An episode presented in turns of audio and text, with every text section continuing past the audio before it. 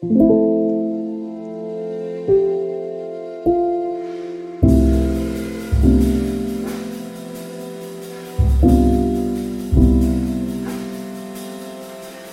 det att prata om allt?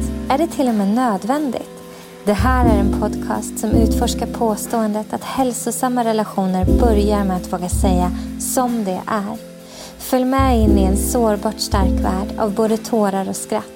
Varmt välkommen till Pingstrelationer.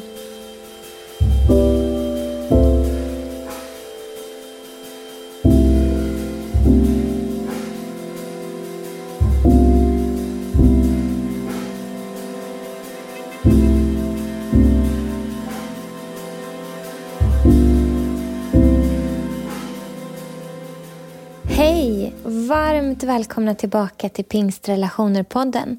Jag är så glad att vi är igång på riktigt. Nu är det dags för avsnitt nummer 2. Innan vi startar igång vill jag bara säga tack för all respons på första avsnittet. Det har varit jättefint och vackert att möta era tankar och reflektioner. Det har varit verkligen superfint. Så fortsätt jättegärna höra av er med frågor, hör av er med tankar och idéer. Det är roligt att göra det här tillsammans med er. Det här är det första avsnittet på det nya året. Vi har lämnat ett otroligt speciellt år bakom oss. 2020, det är nu i historieböckerna och vi är inne i 2021. För några av er kanske det gångna året har varit fruktansvärt, ensamt och svårt. Och för andra kanske 2020 var en riktig gåva. En gåva för att de viktigaste sakerna i livet kom i fokus på riktigt. Några av er kanske kände hur vänner och familj som varit avlägsna kom ännu längre bort och hur allt det här med relationer blev ännu mer utmanande. Och andra kanske flockade med några utvalda och kom dem närmre. Och i det kände att relationerna var någonting som verkligen blomstrade under det gångna året.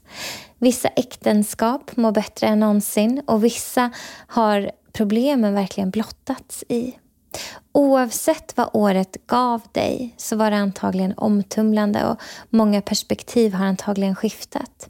Och oavsett vad året gav dig så har antagligen dina relationer utmanats. På gott och ont har de kanske även utvecklats. Antagligen så har du omvärderat saker och omprövat vad det är som är viktigt. Och kanske startar du det nya året med stora förväntningar. Eller så är du revanschsugen. Jag vet inte alls. Jag har ingen aning om vart du är just nu.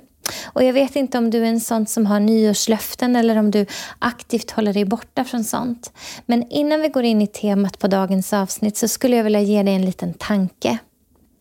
När vi nu lämnar ett så speciellt år bakom oss och kliver in i vad som förhoppningsvis blir någonting helt annat så önskar jag dig en enda sak. Inte att allting ska bli annorlunda och att alla kontraster och revanscher ska komma. Men att det i dig och mig som gör oss så benägna att vilja göra usvängar ska förändras.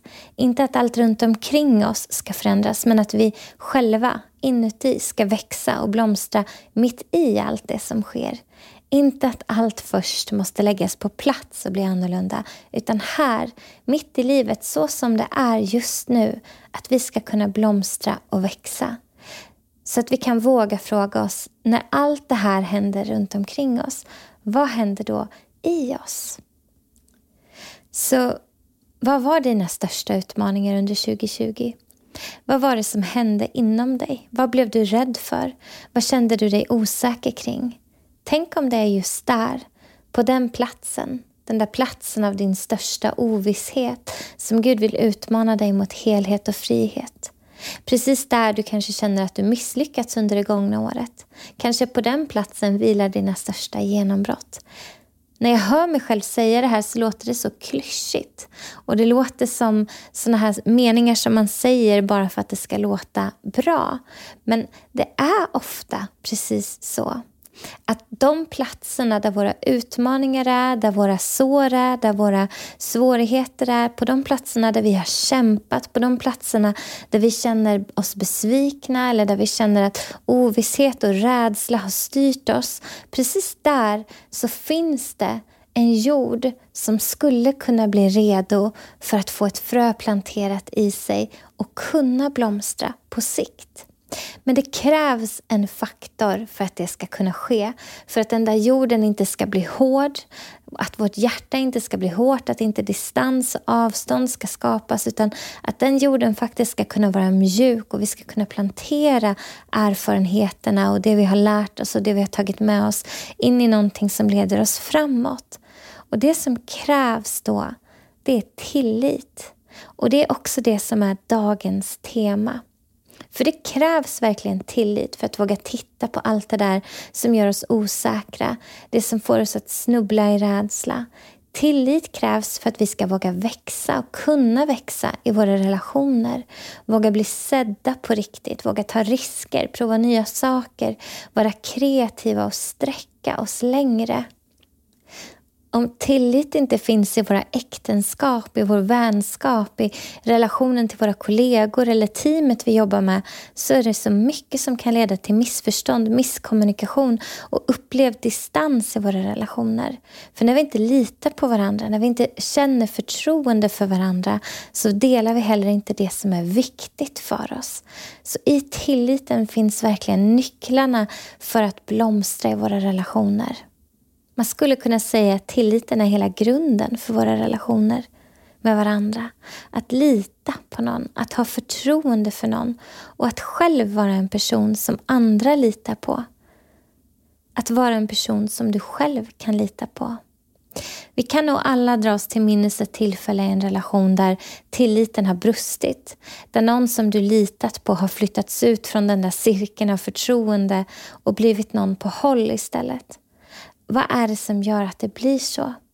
Ibland kan vi se tydligt att tilliten brister för att den andra personen i relationen sviker oss konkret.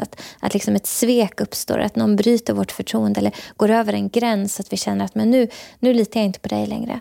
Men ganska ofta har vi svårt att sätta ord på det eftersom det ofta sker gradvis.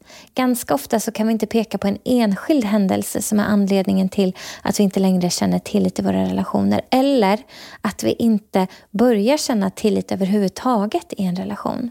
Vad är det som gör det? Därför att tillit är någonting som byggs upp över tid och det bevisas gång på gång. Det krävs en kontinuitet i det som gör dig och mig tillitsfull för att vi ska våga lita på och tro på att det här är en del av karaktären hos en person och inte bara en lyckoträff. Inte bara att den här gången så betedde du dig bra utan att du är någon som mitt hjärta är tryggt hos. Tillit är riskabelt att ge. Men det är en förutsättning för att vi ska kunna komma varandra nära på riktigt. Vår tillit är någonting av det vackraste vi kan ge varandra i en relation. Därför tillit, det är precis som kärlek, det är alltid valbart. Det är ingenting vi gör per automatik eller ger bort per automatik. Det byggs upp över tid och det kan även raseras steg för steg. Om vi tappar förtroendet för någon eller inte längre känner att den personen är pålitlig så är det till stor hjälp att veta vart förtroendet brast, varför tilliten är bruten. Och för att kunna veta det så behöver vi förstå vad tillit är. Någon har beskrivit tillit så här. Tillit är att välja att göra någonting som är viktigt för dig, sårbart för någon annans handlingar. Och bristande tillit eller bristande förtroende, det är när det som är viktigt för mig inte längre är säkert hos dig. Jag tycker det är en sån bra formulering och den ramar in våra relationer på ett så bra sätt. För är det inte precis det här som vi önskar våga göra med varandra? Vem vill liksom inte våga dela det som är dyrbart och viktigt för en med en annan person? Fritt från rädslan att bli dömd, ifrågasatt eller utskrattad. Vem vill inte kunna visa sig på riktigt, bli sedd på riktigt? Men som med allt annat i våra relationer så är det riskabelt. Det är riskabelt att låta sig bli sedd därför att det blir sårbart för någon annans handlingar. Vi kan inte kontrollera och styra hur någon annan ska ta emot det som är viktigt och dyrbart för oss. Det är nämligen då först som det är tillit. Annars är det kontroll. Att veta vad utkomsten kommer bli. Att jag ger bara mitt hjärta. Jag ger bara det som är dyrbart till dig. Ifall jag vet hur du kommer ta hand om det. Och jag vet hur du kommer välja att agera med det. Men att lita på någon, det är att jag vet inte det. Men jag väljer ändå att göra det i tron om att du kommer behandla det väl. Och det här är vackert, det här är kärlek. Den enda som fullständigt är pålitlig alltid, det är Gud. Den enda som alltid säger sanning till oss, alltid i kärlek. Och den enda som aldrig förändras, den enda som är orubblig i sin relation till oss, det är Gud. Men många av oss litar inte på Gud heller, inte egentligen. Inte om vi är ärliga med oss själva. Och om vi inte egentligen litar på Gud, hur kan vi då tro att vi kan lita på varandra? Frågan är om vi egentligen fullt ut litar på oss själva. Eftersom tillit är någonting som byggs över tid, så krävs en historia av konsekvens och att man ser att det består för att tilliten ska kunna bestå. Och jag undrar hur vi egentligen kan tro att andra ska vara mer pålitliga mot oss i våra liv än vad vi själva ibland är. Vad menar jag med det? Jo, ibland så ställer vi krav på eller har förväntningar på vår omvärld. Att människor runt omkring oss ska ha vår rygg, backa oss, inte tala illa om oss och så vidare, ställa upp för oss. Men om vi egentligen lyssnade in våra egna tankar om oss själva, så skulle vi ganska ofta höra och inse att den som oftast överger oss i våra relationer, det är vi själva. Och vi vet ju att vår relation till oss själva påverkar vår relation till vår nästa, till varandra. Och om jag inte ens kan lita på att jag inte överger mig, hur kan jag då lita på att du inte kommer överge mig? Det här är otroligt viktigt, och i ett senare avsnitt så ska vi prata om både gudsbilden och hur det påverkar våra relationer, och relationen till oss själva och hur det påverkar våra relationer. Men redan idag så kan du applicera det vi pratar om även i din relation med Gud och även i din relation till dig själv. Så låt det här bli ett verktyg som du kan använda på vilket område det än behövs. När vi pratar om relationen till dig själv och tilliten kommer in igen, så kommer den här listan med områden vara väldigt, väldigt mycket till hjälp för dig. Men här och nu så ska vi försöka förstå begreppet i sin helhet och i sin bredd. Så vi ska börja med att bryta ner ordet i mindre delar. Vad egentligen tillit är? Vi har ju definitionen här uppe, att någonting som är viktigt för mig gör jag sårbart för någon annans handlingar. Okej, men vilka liksom beståndsdelar finns i det? För ibland så behöver vi se de olika delarna, de mindre delarna, för att förstå vart det ibland blir problematiskt för oss i våra relationer. Och här har vi fantastiskt tur att en av mina favoritforskare, Brené Brown, hon har gjort en studie där hon har brutit ner ordet åt oss. Brené, hon har forskat kring sårbarhet och skam och tillit och alla de här viktiga orden. Och hon har en definition som jag tycker är alldeles strålande. Men jag översätter den till svenska och lånar egentligen bara hennes kategorier för att bättre kunna beskriva de olika beståndsdelarna av tillit. Så vi ska gå igenom nu inom området tillit vilka ord vi har och vad de betyder, så att vi kan förstå vart det ibland går sönder. Så det första ordet som vi ska prata om, det heter gränser. Dina gränser och mina gränser. Det är fullständigt nödvändigt för att vi ska kunna känna tillit i en relation. Att jag är tydlig med mina gränser och jag håller dem. Och jag är respektfull med dina gränser och jag håller dem. Då bygger jag tillit och förtroende i mina relationer. Men då är jag också någon som mot mig själv visar att jag vet vart mina gränser är. Och det betyder att jag är en person som också är tydlig med vem jag är. Och det är superviktigt att vi vet vart vi har varandra och vi vet vart vi inte har varandra. Så gränser, dina gränser, mina gränser. Fullständigt nödvändigt för att vi ska kunna känna tillit i en relation. Att vara någon som blir tydlig och respektfull när det kommer till gränser. Nästa ord är pålitlighet. Att göra det som vi har sagt att vi ska göra. Och att göra det gång på gång. Att det går att räkna med att vi kommer att göra det som vi har sagt att vi ska göra. Att det inte är en engångshandling, utan att vara en pålitlig person, Det gör att dina handlingar liksom blir positivt förutsägbara. Eftersom om du har sagt att du ska göra någonting, så förväntar jag mig i en relation till dig att du kommer att göra det du har sagt att du ska göra. Så det handlar både om att vara pålitlig, som i jag räknar med att du kommer göra det du ska göra. Men det är också en pålitlighet i förutsägbarheten, att du kommer göra det här gång på gång på gång. Och jag behöver inte undra, jag behöver inte fråga, jag behöver inte kontrollera, jag behöver inte ställa 5 följdfrågor för att se att det verkligen har blivit gjort, utan om du säger att du kommer göra någonting, så vet jag att du kommer göra det. Det går att räkna med det. Nästa kategori, det handlar om ansvar och ägandeskap. Och det här är så viktigt, och det här är så svårt. När jag tabbar mig så får jag be om ursäkt och ta ansvar för det som har blivit fel, och jag får en ny chans. Och när du tabbar dig så gäller samma sak. Och i en relation, vilken kategori som helst som är hälsosam, så behöver det finnas en del av relationen som handlar om att få säga: det här var mitt ansvar och jag tabbade mig, förlåt mig. Och veta att det går att få göra rätt igen. Att när vi tar ägandeskap, när vi tar ansvar, när vi säger som det är, att vi inte blir skammade, att vi inte blir skuldbelagda, att vi inte blir klandrade, att det inte blir ett ok som vi får bära, utan att i en tillitsfull relation, när jag då säger: det här var mitt ansvar, jag tabbade mig, förlåt mig, så vet jag också att det går att få en ny chans, att det går att få ställa det till rätta, att det går att få ta ansvar, och att det är liksom inte, hur ska jag säga, tilliten bryts inte för att vi tabbar oss. Tilliten bryts för att vi inte tar ansvar när vi har tabbat oss. För vi är människor och vi kommer att skada varandra. Vi kommer såra varandra. Vi kommer att ibland inte göra det vi har sagt att vi ska göra när vi pratar om pålitlighet. Vi kommer ibland att kliva över varandras gränser när vi pratar om gränsdragning. Och vi kommer ibland att missa att göra rätt igen.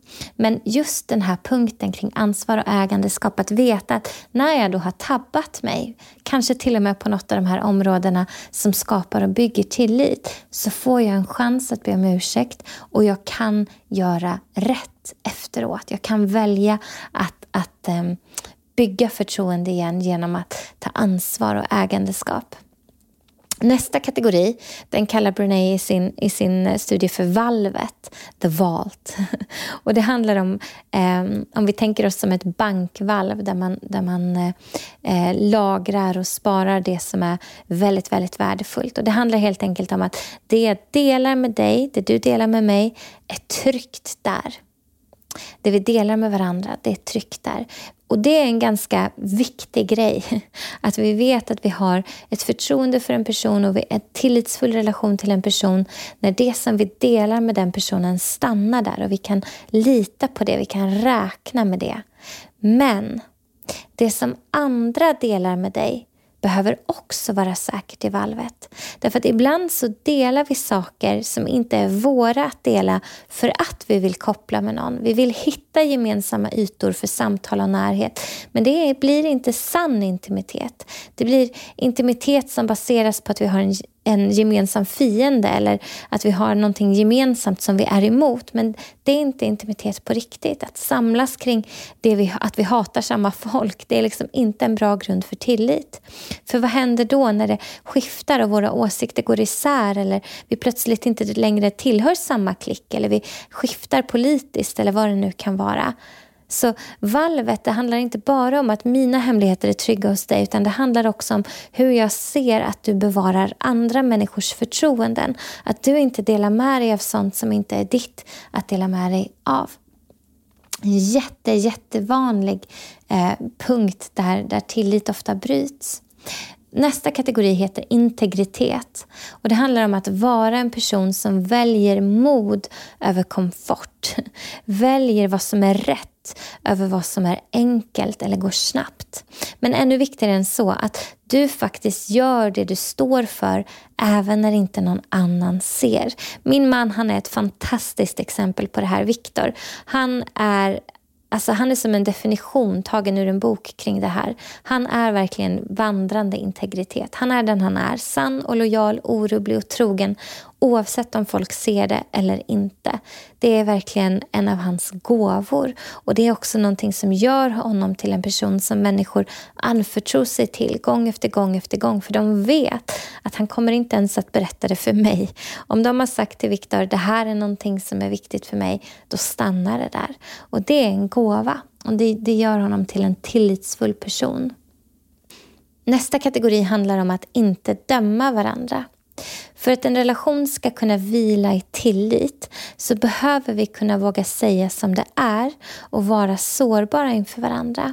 Men det går bara om vi vet att vi inte blir dömda. Till exempel när det kommer till att be om hjälp och ta emot hjälp. Om vi inte övar på att be om hjälp när vi har det bra, när det går ganska lätt kring de små sakerna, så kommer vi inte att fixa det när det är tufft. Men om vi är rädda för att bli dömda när vi ber om hjälp eller när vi har det svårt i det lilla, så kommer vi aldrig våga vara sårbara och ta det som är tufft till varandra när det är stora saker. Ibland så sätter vi ett värde på det här med att be om hjälp. Vi tenderar att tycka att det är bättre att ge hjälp än att ta emot hjälp. Det här har jag kämpat med jättemycket. Att jag har satt ett jättestort värde i att vara den som hjälper andra. Men jag har dömt mig själv många gånger när jag är den som behöver be om hjälp. Men det är så här att vi kan inte tro att om vi dömer oss själva på en sån punkt att vi inte också dömer andra. Det är jättedestruktivt att sätta sitt värde i att vara den som hjälper men inte ta emot hjälp, att inte kunna ta emot hjälp. Därför att värdet i oss, det består oavsett, och dömer vi andra så dömer vi oss själva. Så det är jätteviktigt för tillitsfulla relationer, och det gäller till oss själva, till varandra, till Gud, överallt, att inte döma varandra. Att det är okej att komma med ett sårat hjärta, att det är okej att komma och vara arg eller upprörd eller besviken, och ta det till en person som du litar på för att du vet om att du inte blir dömd. Nästa kategori, den sista kategorin i den här listan som Brené Brown har gjort i ordning för oss, det handlar om generositet. Och det handlar om att i en tillitsfull relation så behöver generositet finnas. Och det handlar om generositet i form av att vi tror det bästa om varandra. Att du tror det bästa om mina ord, mina handlingar och även om mina tabbar och misstag. Att vi ger varandra det som på engelskan kallas the benefit of a doubt. Att liksom vi utgår ifrån att intentionerna och hjärtat ville väl, till och med när det blir tokigt. Att ha relationer med människor som känner ditt hjärta och därför tror det bästa om dina avsikter, oavsett vad de kanske får höra. Att vi har ett generöst utgångsläge i relationerna till varandra. Det här är lite av vad vi behöver bygga starkt i oss själva för att bli tillitsvärda i våra relationer. Och det här är lite av det vi behöver söka efter och titta efter i relationer till andra för att veta om de är värda vår tillit. Men det här är också någonting som hjälper oss när vi märker att tilliten ibland brister. Och rent statistiskt sett så kan vi se att alla människor har problem med tillit ibland. Det är liksom ingenting konstigt. Det är en del av vad det är att vara människa. Och när vi bryter ner tilliten till de här områdena så kan vi vara tydliga med vart vi har problem i en relation. Det hjälper oss att kommunicera kring det. Vi får ett språk, vi får verktyg och vi kan göra oss förstådda. Vi kan säga till en annan person att jag tycker att det är svårt att lita på dig, därför att jag märker att det som jag delar med dig, det är tryggt där, men det som andra delar med dig, det verkar inte vara tryggt där. Jag märker hur du berättar saker för mig som andra har sagt till dig, och det gör mig osäker på om det som jag har delat med dig kanske verkligen är tryggt där, även om du säger att det är det. Eller vi kan säga att jag märker att när jag har tabbat mig så känns det som att du utgår ifrån att det som du hör från andra stämmer över det som mitt hjärta egentligen ville, det som min intention var. Och jag upplever att det gör det lite svårt att lita på att mitt hjärta är tryggt hos dig. Eller vi kan säga att jag märker att Ibland när jag har satt upp gränser och jag har försökt vara tydlig med dem och berättat vart de är, så kliver du över dem. Och det gör det svårt för mig att lita på dig. Eller vi kan till och med säga att jag märker att du bryter dina gränser väldigt rätt. Att du säger att här drar jag en gräns och jag kommer inte kliva över den. I vilket sammanhang den ska vara. Det kan handla om att inte jobba för sent jämte en arbetsgivare. Att säga att men jag kommer sluta 5:00. Och sen hör av dig till din fru 6:15 och säger ja, men jag är på väg hem nu. Och att den gränsen som du har satt upp till någon annan kanske inte hålls. Att vi då får ett språk att använda oss av för att kunna göra det tydligt vart tilliten, vart förtroendet blir svårt. Och förutom hur människor är, liksom om vilka av de här kategorierna som de träffar in och sätter 10 poäng på varje, liksom, förutom vad vi kan se i den listan, så finns det såklart andra saker som kan påverka vår tillit. Det vi har i ryggsäcken av erfarenheter kan påverka om vi kan lita på andra, om vi är sårade och skadade på olika områden, om vi har varit med om många situationer som gör att människor känns otrygga, så kan de göra allting rätt på listan och vi kan ändå ha svårt med tilliten. Och om det är så behöver vi kanske hjälp att bearbeta, få stöd att reda ut. Och vad var det som triggade mig från förr och vad är en faktisk reaktion på det som är nu? Och vi kommer prata om det här med gränser och triggers, vad vi har i ryggsäcken här i podden. Men det är viktigt att vi på något sätt ser att det finns mycket som kan påverka vår tillit. Och vi kan se när vi tittar på de här kategorierna att om vi märker att men det här är ett område där det verkligen skaver mellan mig och min fru, eller mellan mig och min chef, eller mellan mig och min vän, då kan vi också börja formulera vad i mig känner sig otryggt på den här platsen och varför. Och vad i mig kanske har sår på den här platsen och varför. Och försöka sortera ut och bena ut och få en bättre karta av varför det känns svårt och sårbart. Ytterst sett så kan man säga att vår relation till Gud är en relation som bör eka av tillit. Men när Guds relationen är skadad eller har fått sig en törn, så gäller precis samma princip som innan. Ta reda på inom vilken av de här kategorierna som tilliten är bruten och prata om det. Det går att prata om det med Gud. Du får ställa frågor till Gud. Det går att ifrågasätta saker. Du får säga vart du är sårad, vart du är besviken, vad som har varit tufft. Han är så intresserad av att höra det. Jesus är absolut medveten om vad det är att vara människa, och det är ingenting som han ser ner på. Och jag tror att många gånger om vi öppnade våra hjärtan och släppte in Jesus till den där platsen där vi är besvikna, där vi känner att tilliten har brustit, där vi är sårade, och bad honom att prata med oss där på den platsen, möta oss där på den platsen, så skulle ett läkande kunna ske så mycket snabbare, för vi kan släppa in kärleken till den platsen där kärlek ännu inte var. Vi kan släppa in kärleken till den platsen där tilliten var skadad. Och det skulle vara fantastiskt om du ville ta en liten stund här i avslutningen och göra det. För som vi pratade om i förra avsnittet, så är murar till människor blir murar till Gud och vice versa. Så vi behöver alltid titta på vad roten är för att kunna riva murarna. Var är tillit svårt? Ofta så kan vi se att där vi har svårt att lita på människor kan vi även ha svårt att släppa in Gud. Och ibland så kan en uppbyggd tillit till Gud hjälpa oss att lita mer på varandra, på andra människor.